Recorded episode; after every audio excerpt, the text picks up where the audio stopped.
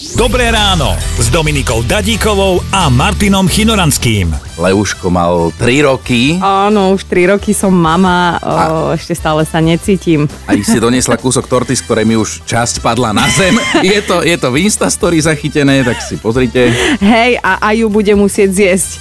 Ja lenivý som nechcel si zohrievať na sporáku v hrncoch, tak kým prišla mama, tak vždy som si dal plný pohár naozaj teplej vody. Že ti to nevydržalo tento zvyk, si mohol byť krásny, Ale- štíhly 40 Vyskúšaj, teplá voda zasíti.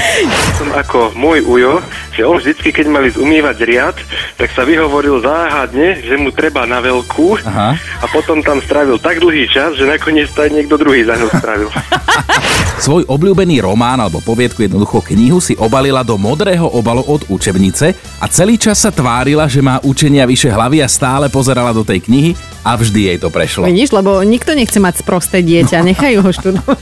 Ani vaši nechceli a pozri, ako to dopadlo. Počúvajte Dobré ráno s Dominikou a Martinom už zajtra ráno od 5. Radio Vlna.